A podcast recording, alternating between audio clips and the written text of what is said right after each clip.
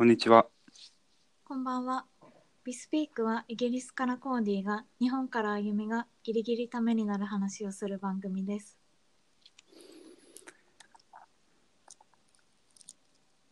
今は間違えなかった。あ、そうだね。さっきバイリンガルニュースのイントロ話しそうになっちゃった。もう危ない。もうやめてください。本当に。今テイクツーだからね。そうだね。はい、さて、今日はちょっと前回の女性の権利について触れようかなと。そうだね、ちょっとだけ。最初にね、うん、なんかこの前話してなかったトピックで、イギリスの航空会社の シーエー さんがノーメイク OK になったっていうのと、日本で空トゥ運動っていう靴と靴を合わせた就活とか接客業でパンプスを強制するのはやめませんかっていう動きが出たねっていう。うーん、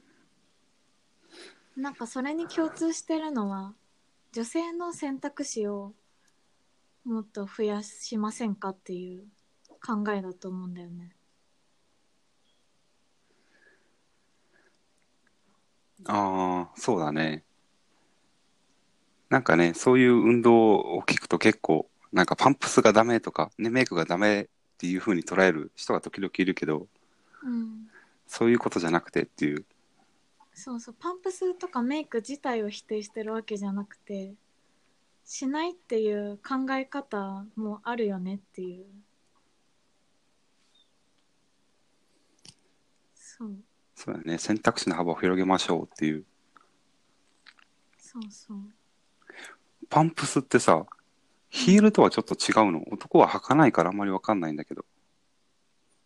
なんかパンプスの厳密な定義としては、あの足首のストラップってわかる？あー、わかるわかる。なんか引っ掛けてる輪っかみたいなやつ、うん、あれがないヒールのついた靴のこと。あー、まあ、でも結構就活とかでストラップつけてる子もいるけど、まあごセンチぐらいのヒールの靴のことかな、一般的には。あー、なるほどね。うん、ヒールはしんどいって言うもんね、ずっと履いてると。そう、しんどい。私扁平足気味なんだけど、こう足先が広いから、でパンプスは先が尖ってるじゃん、うん、だからもうつま先が痛くてしょうがないので、まあ靴ずれもするしで、もう前も後ろも大変なことになっちゃう。ああ、なるほどね、パンプスの。それをさ、うんうん、何、就活エキスポとか行ったらいちにちごじかんとかろくじかんとかずっとその状態が続くわけじゃん。ま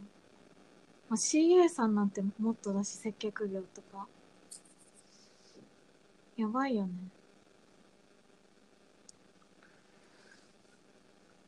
ああ、なるほどね。じゃあそれをやめようっていう。うん、それは日本発祥？クートゥーは日本発祥だと思う。うん。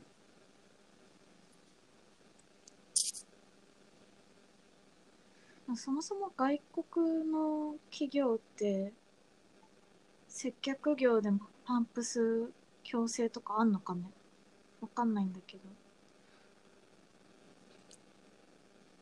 なんか日本は結構百貨店とかうるさいじゃん。ああ、そうだね。うん、こっちは多分そうでもないかもしれないね。確かに。なんかモールの店員さんとか普通にスニーカーじゃん。うん。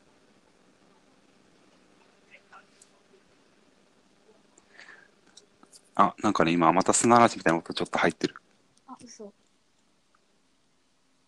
どう？あ、乗った。オッケー。そう、なんかね、デバイスが何渋滞しすぎて砂嵐が起こっちゃうんだよね。ね。気をつけます。はい。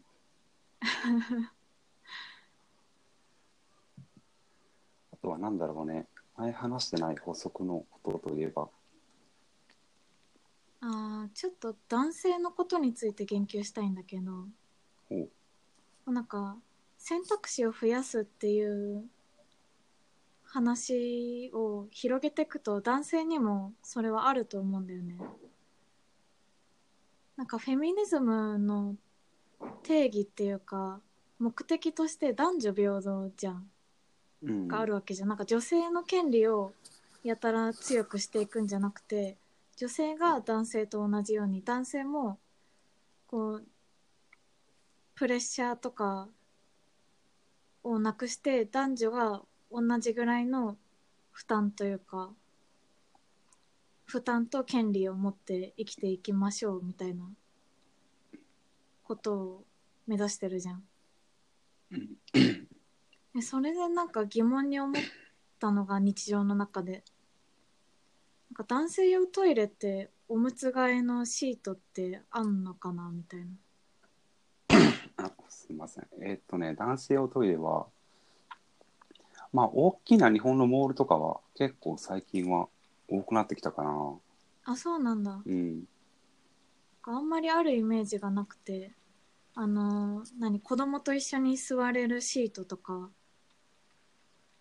便座があって子供用のシートが目の前にある個室とか、女性用トイレは結構ほとんど全部ついてるんだけど、まあ、それはなんか女性が育児をするっていう前提があるからそうなってるわけで、男性ってそもそもあんま個室に入らない時もあるじゃん、うん、その時もし子供がいたらどう、どうするみたいなことになるじゃん。なるほど。確かに個室にはあるけど普通の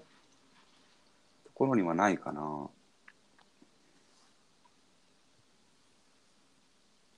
しかもね、男性まずプライベートないしね、便器に。なんかそれも、まあ、それも、ね、なんかどう、どうなんだろうって思ってるんだけど。それこそ女性はさ、プライベートが守られる権利を持ってるけど、男性は持ってないじゃん。ああ、どうなんだろうな。だって正規丸出しだぜ。いいのそれ。それを多分気にしてる人はほとんどいないんじゃないかな。あ、そうなの。うん。そうなんだ。まあ場所によってはね、結構ついたてがちゃんとあって、まあ、見えなかったりもするけど、うん。あんまりその辺は。そうか。うん。なんかトイレの男女の違い、結構溝が深いなって思い始めた。トイレね、まあ、ちょっとずれるけど、あのなんかよく最近なんかの記事で見たのが、あの中学校とかでさ、あのその、うん、廊下から見えちゃうっていう話があれなんか面白いって言ったら嫌だけどあれダメだけど、うん、そうそう、なんかあの構造的にさ、結構最近のちゃんとしたショッピングモールとかは入り口からこう直角に曲がって曲がって絶対中が外から見えないようにとかになってるけど、うん、そうそう、逆ハラスメントみたいなことを記事は見たな。確かに見えるところあるよね。そうそう。あの私がボランティアしてた学校あるじゃん。ああ。あそこ完全に丸見えなんだよね。あ、そうなんだ。なんかもう入っていちメートルぐらいで便器があって、うん。だから戸がちょっとでも開いてるともう見えちゃうみたいな。そう、あるよね。なんかかわいそうだなと思ってた。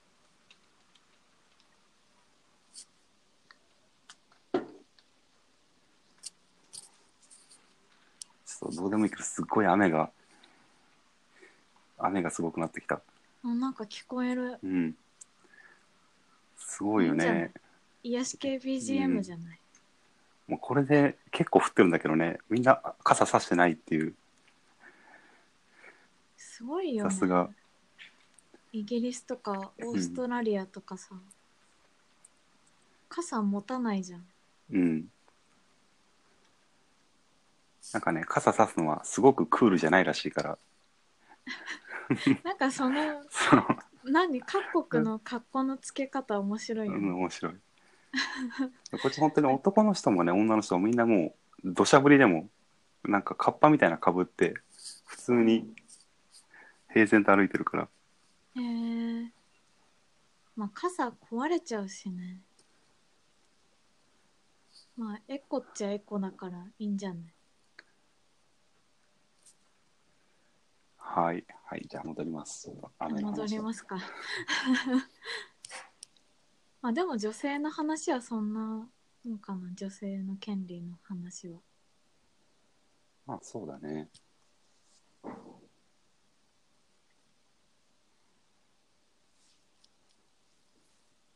で今日はブレグジットの話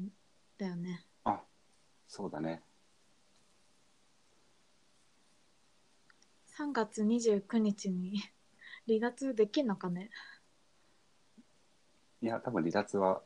しないかな。まあ延期だよね。うん。なんか延期するのにもさ、イーユー 加盟国の承認が必要なんでしょ。そうそう。なんか今はだいたいにかげつ延期を提案してるけど、イーユー はもうちょっと半年とか長いスパンでの延期をまあ提案してるっていう。うん。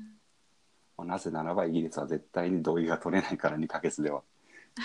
そうそうだねそもそもこのあ、まためっちゃ砂嵐が鳴ってますよ。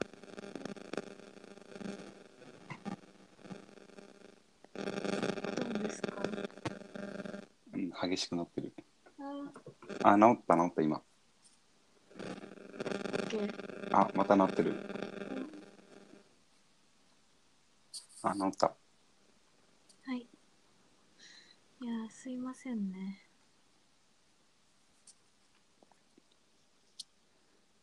そう、そもそもこの離脱の機運が高まったのはなんでだっけ？なんででしょう。なんかキャメロンの時に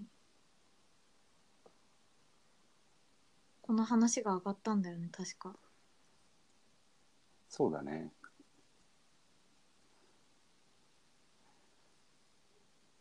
そうだね、機運が高まった背景は、なんかイギリスは結構にせんねんだいの最初は、あの、なんか東ヨーロッパの国々が結構 イーユー に新しく加盟してきて、それの移民を受け入れて結構積極的だったんだけど、うん、移民とかの受け入れが。ただあのにせんはちねんとかにあのリーマンショックとかがあったでしょう、うん、そうそれでそこから移民が急増したんだよね。そう、そうだね、移民が増えたのとあの移民が移民がこう入ってくることによって、まあ、イギリス国内でにせんはちねんからすごく失業者がたくさん出ちゃったから、うん、そうあの移民に仕事を奪われてるっていうそういうなんだろう意識がすごく高まってきた。うんっていうことがあるかな、まあ、あとはにせんじゅうごねんにそうこの間のエッセイで書いたけどあのあれだ難民欧州難民危機が発生したからシリアとか、ね、たくさん人が入ってきてイギリスに、うん、それによって余計にその難民に仕事を奪われるっていう、こう、まあ、変な危機感が高まって イーユー 離脱の、まあ、機運がすごく高まってしまったっていうのが背景かな。最初の、うん、しかも単一通貨だからこのなんか他の国の負担をイギリスも請け負ってるわけじゃん、一緒に。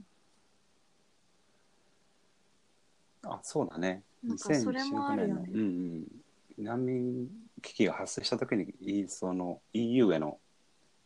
分担金、難民支援への分担金とかでちょっと揉めたりして、また国内で反発が高まったからそんなに払うなとかそういう、うん、ね、にせんじゅうろくねんにキャメロン首相がじゃあ豆腐やって言って投票したら離脱しちゃったっていう、ね、まあまあ僅差だったけどね、よんじゅうはちたいごじゅういちとかじゃなかったっけ、うん、あそうだね、大体そんな感じね。あれはまあびっくりしたよね、さすがに。そうだね、まああれはペクチって怒らないと思ってたから、うん、あの年すごかったよね。トランプが大統領になって イーユー も離脱して、うん、どうした欧米って感じだった。そうだね、結構ポストトゥルースとかいろいろ叫ばれてたからね、あの時言われてたね。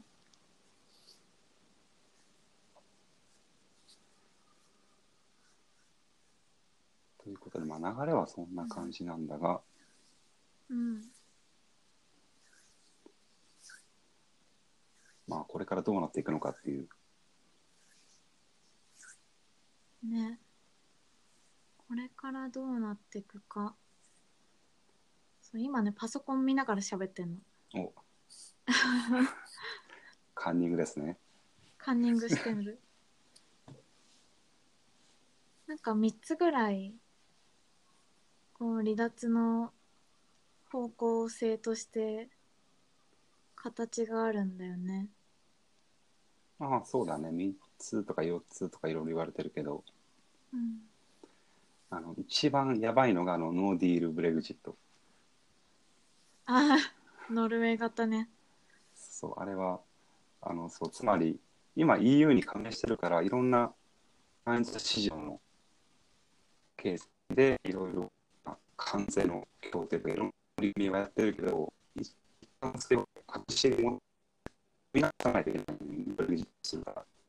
なんかコーディの声がロボットみたいになってて聞こえなかった。え治った治った。そう、ノーディールが一番やばいって話をしになってるよね。うん。そう、だから今は イーユー にイギリスが組み込まれてるから、いろいろとそこの イーユー 内の協定を結んでるけど、イーユー から出ちゃうから、またイギリスと イーユー っていう立場でいろんな貿易とかの協定を全部もう一度ね取り決めないといけないんだけど、うん、そこの合意がなかなか取れなくて、その合意が取れないままあのブレグジットしてしまうのが一番危ないって言われてる、うん、なんかねそうそうあのまたねコーディの声カサカサしてるのあれなんでだろう。今日音声やばいね多分雨降ってるからかな。ああちょっとね治った。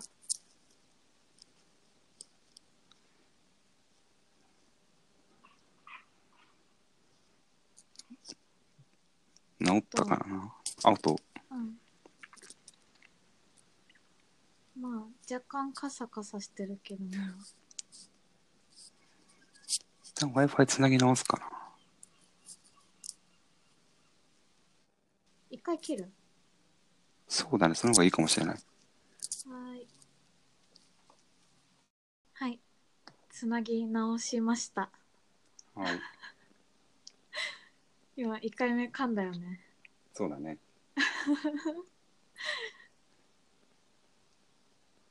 でノルウェー型まで話したよね。うんであとは二国間協定型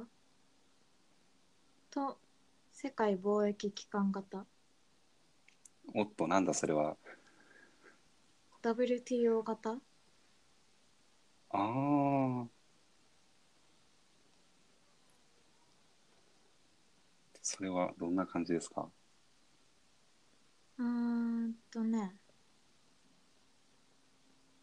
わかんないわかんない。なるほど。ダブリューティーオー 型と世界貿易型結構ね今イギリスで言われてるのがなんかそのよっつあって、ノーディールとハードブレグジットとソフトブレグジットとチェッカーズディールっていうのがあるんだけど、うんそのノーディールはまあさっき言った一番やばいやつ。結構イギリス経済が大混乱する可能性があるっていう、うん、ね、単一市場からも離れるやつだよね。そうそう、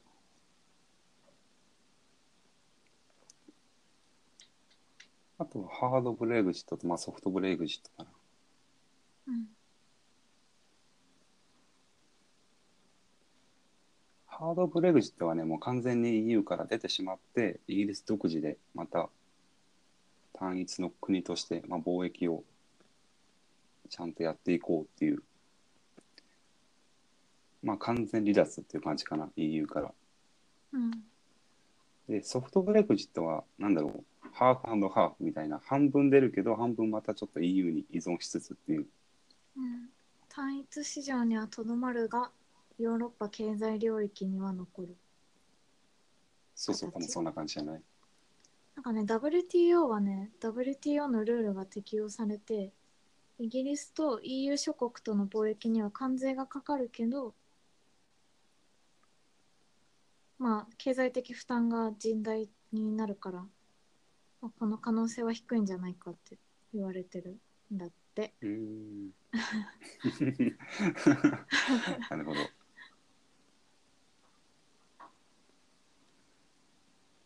多分ね、ハードブレグジットがいわゆるそのもう完全離脱強硬派の政党とか支持者が支援こう支持してる方法で、うん、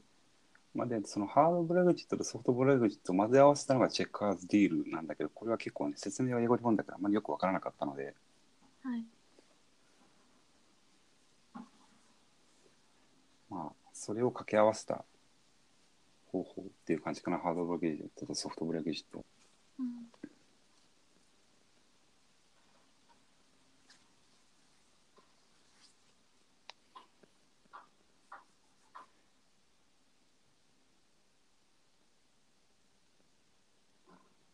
で今離脱協定でうーんとなんだっけ、何をこう話し合ってんだっけ、離脱協定の中で。そうだね、そのハードかソフトかチェッカーズかっていう多分そこの協定の話とかもずっと話し合ってるはず、うん、イーユー との、まあ、貿易とかの取り決めをどうするかっていう、うん、ただまあそこでなかなか合意が取れないから、まあ、ずっと延期延期。そうね。 あ, あと手切れ金とアイルランドの問題か。ああ、そうだね。手切れ金が日本円にしてごちょうななせんおくえんかかるっていうのと、あと北アイルランドとアイルランド、北アイルランドがイギリス領だっけで イーユー を離脱しちゃうと物理的に国境が引かれて管理体制を敷かなくちゃいけなくなるかもしれないっていうのは絶対に避けたいから、そこで話し合いがこう進んでないっていうね。そうだね、それも結構大きな問題ねえ。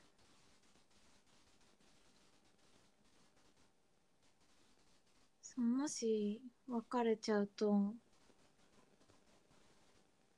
なんか初め物資とかのこう物流で混乱が起きるんじゃないかって言われてるよね、確か。で品切れとかが、国境、うん、うん、どっちだっけ、どっちのアイルランドか忘れたけど、品切れが相次ぐんじゃないかって言われてる。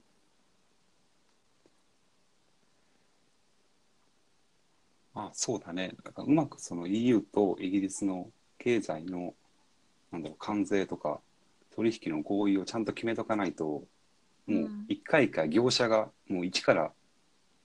個人で協定をもう一回組み直したりして輸入するから、ものすごく時間かかっ、かかっちゃうの、一個一個の貿易に、うん、そうだから、あのなんか日本でいうオイルショックみたいなことが起きるって言われてるよね、それを、うん、実際にそれが実際に起きちゃうことだから、みんないろんなものを買い占めるっていう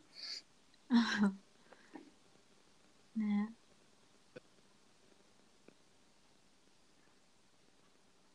あとはそうだね、あと、まあ、いつつめの案としてどれぐらい有力かわからないけど、もう一回国民投票しようっていう運動も結構ある。なんかあるよね、にかいめ。なんかそれは民主主義としてどうなのかって言われてるけど、うん、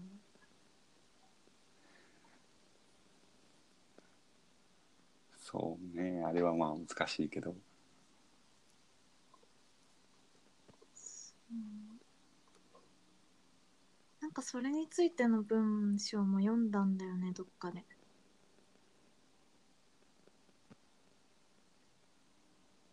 国民投票は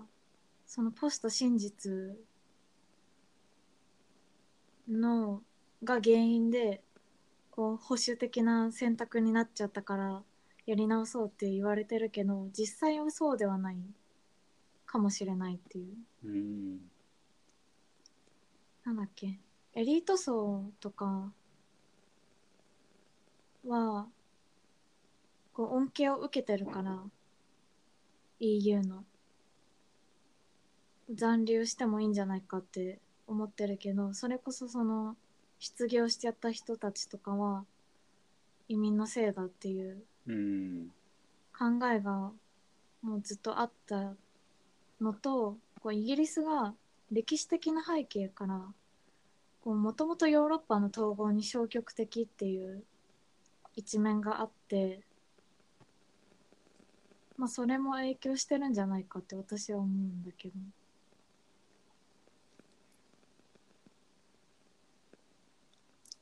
ああ、まあそうだね。イギリスは、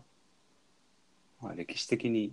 いわゆるヨーロッパ共同体とか、あのなんだっけな、とはユーラトムとかそういう協定に一切加盟せずに、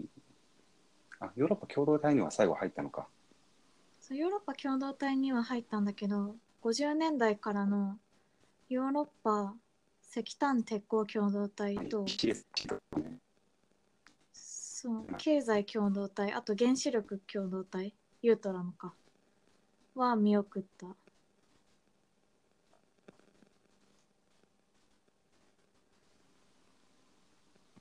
もしもし、はい、あ、なんか一瞬途切れた。あ、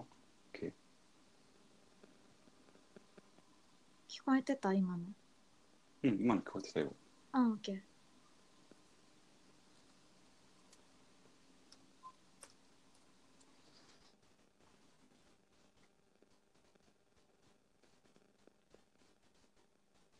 そう、なんか人とかサービスが国境を越えて自由に移動できるっていうのには、まあ、賛成してたけど、単一通貨とかにはあんまり積極的ではないのがもともとイギリスのこうカラーとしてあったっていう。そうだね、単一通貨は結局加盟しなかったからね、そこは。うん、今ない中でイギリスはまたポンドを使ってるんだけど、うん、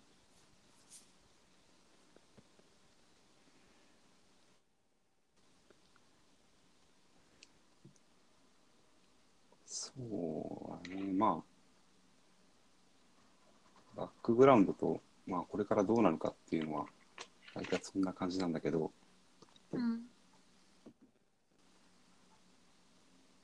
あ、そうだね、あとはテッドトークの話かな。あ、そうそうそう、まあそのなぜ、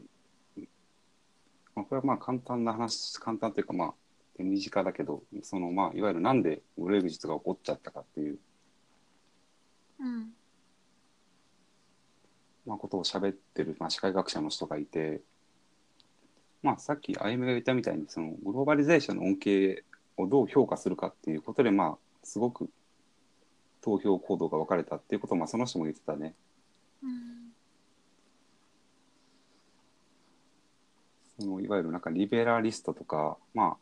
まあ、いわゆるエリート層の人が当たり前に感じてるそのなんだろうグローバリゼーションの恩恵っていうのを、まあ、地なんだろう一度もイギリスを出たことがない人とか大学の高等教育を受けたことがないような人たちは全くそのグローバリゼーションっていうのの意識がものすごく低くて、まあ、イーユー なんか出た方がいいっていう考えがすごくこう高まってるっていう、うん、あとはね、まあ、その人が言ってたのがもうあの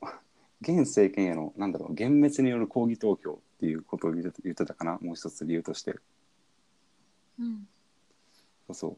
う、当時のキャメロン政権が全然こういわゆる失業者とかイギリスの経済に対してこうポジティブな行動をしない、そのことへの幻滅として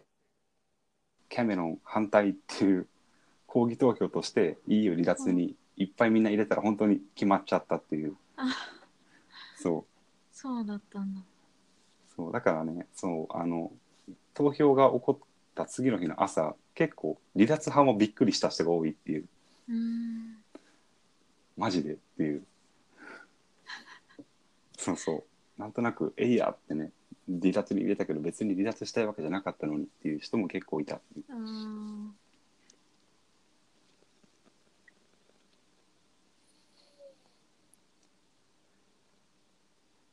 なんかね、イギリスが抜けるってなると イーユー の存在価値みたいなものがかなり大きく変わると思うんだけどね。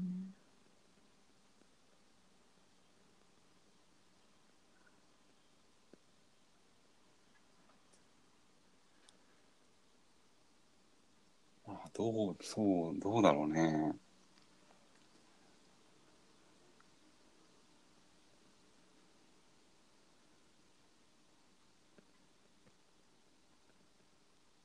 どう変わってくるんだろうね。まあ、そう、うん、そうだね。まあ今なんだろう、いわゆる第二次冷戦じゃないけど、うん、そのバイポーラーっていうアメリカと中国がすごい対等してきてる中で、まあ イーユー っていうね、まあ、存在が経済的にも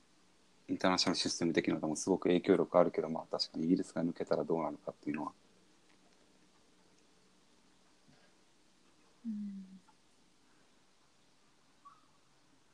うん、個人的にはなんか結局最後抜けない気がするんだけど、うん、なんか物理的に不可能とか言われてるしね。うん、まあね、ただあの住んでる地域によって本当に違うから。あ、そう、なんかコーディの住んでるところとかのはどういう感じの意見が多いの？僕の住んでるところはね、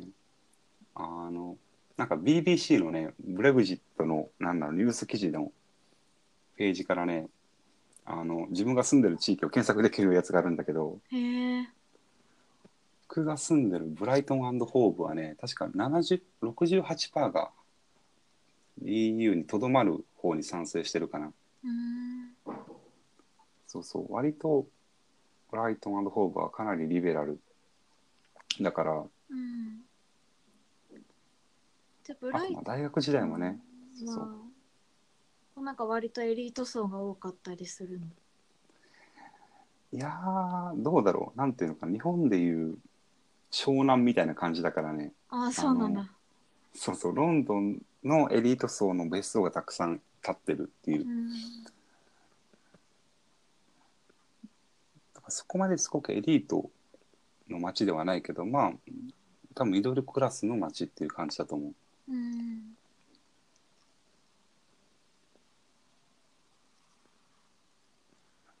あとは大学もねすごいリベラルだから。あ、そうなんだ。そうだから、まあ先生とかはね全員なんかブレグジットは本当に良くないっていうことをいつも言ってるけど、生徒に。うん、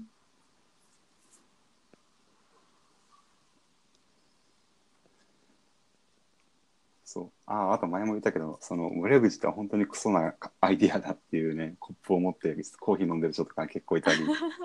うあれ面白い、面白いなあれ、うん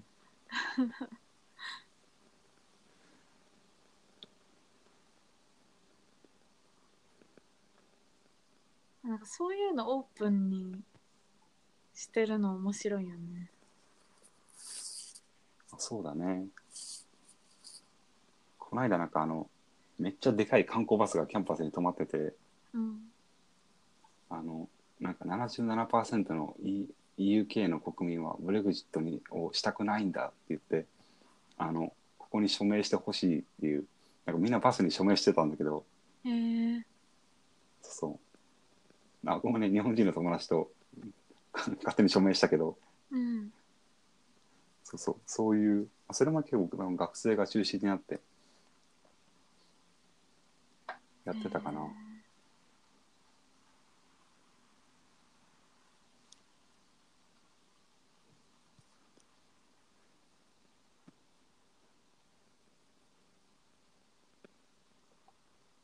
まあ、とりあえず先行きは不透明だよね今のところ。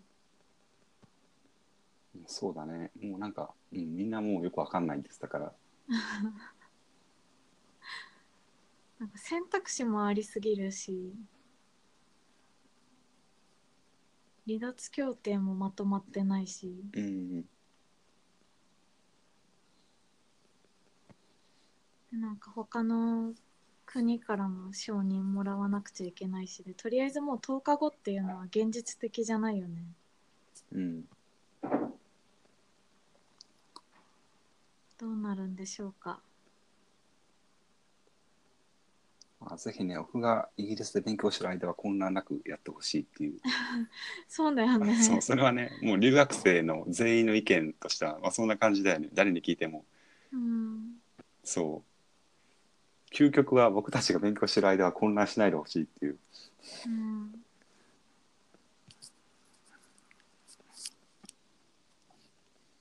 ね、せっかくヨーロッパにいるのに周遊できないと悲しいよね。あ、そうだね。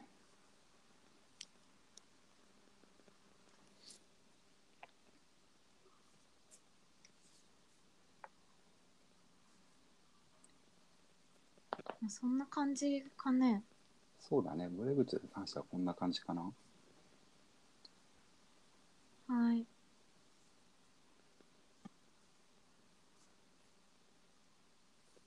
まあ、これが聞いてて面白いかどうかはともかく、まあ、そんな感じですそんな感じだねブレグジットも混乱してるなら私たちの話もなかなかそうだねなかなか聞きづらいぐちゃっとしたけどぜひねググってください、うん、ググってなんかね結構いろいろ記事あるから面白いよ読んでて、ねそうだね、ビービーシー とかねあと私がびっくりしたのはコトバンクっていう自称ページがあるんだけどあそこにすっごく詳しく書かれてる。イギリスと イーユー の関わりから今の何残留案とか離脱案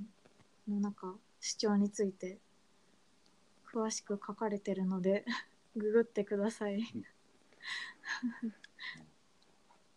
はいはい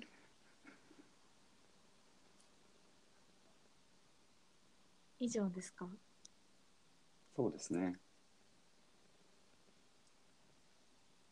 はい。お話終わり。何か言い残したことはありますか。ないはず。ないはず。メイさん頑張ってねっていう。ああ、そうだね。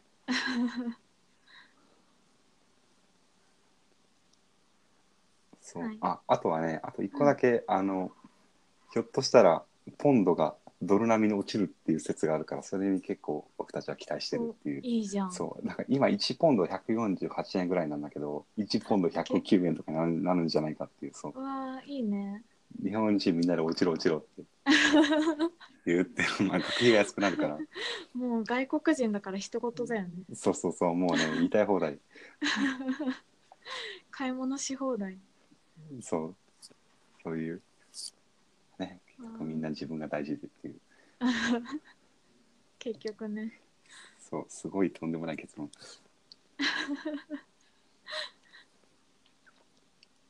まあなんとか持ちこたえてほしいねいろいろ。そうだねはいじゃあまあ今回はそんな感じかな。はいそんな感じです。はいありがとうございます。ありがとうございました。バイバイ。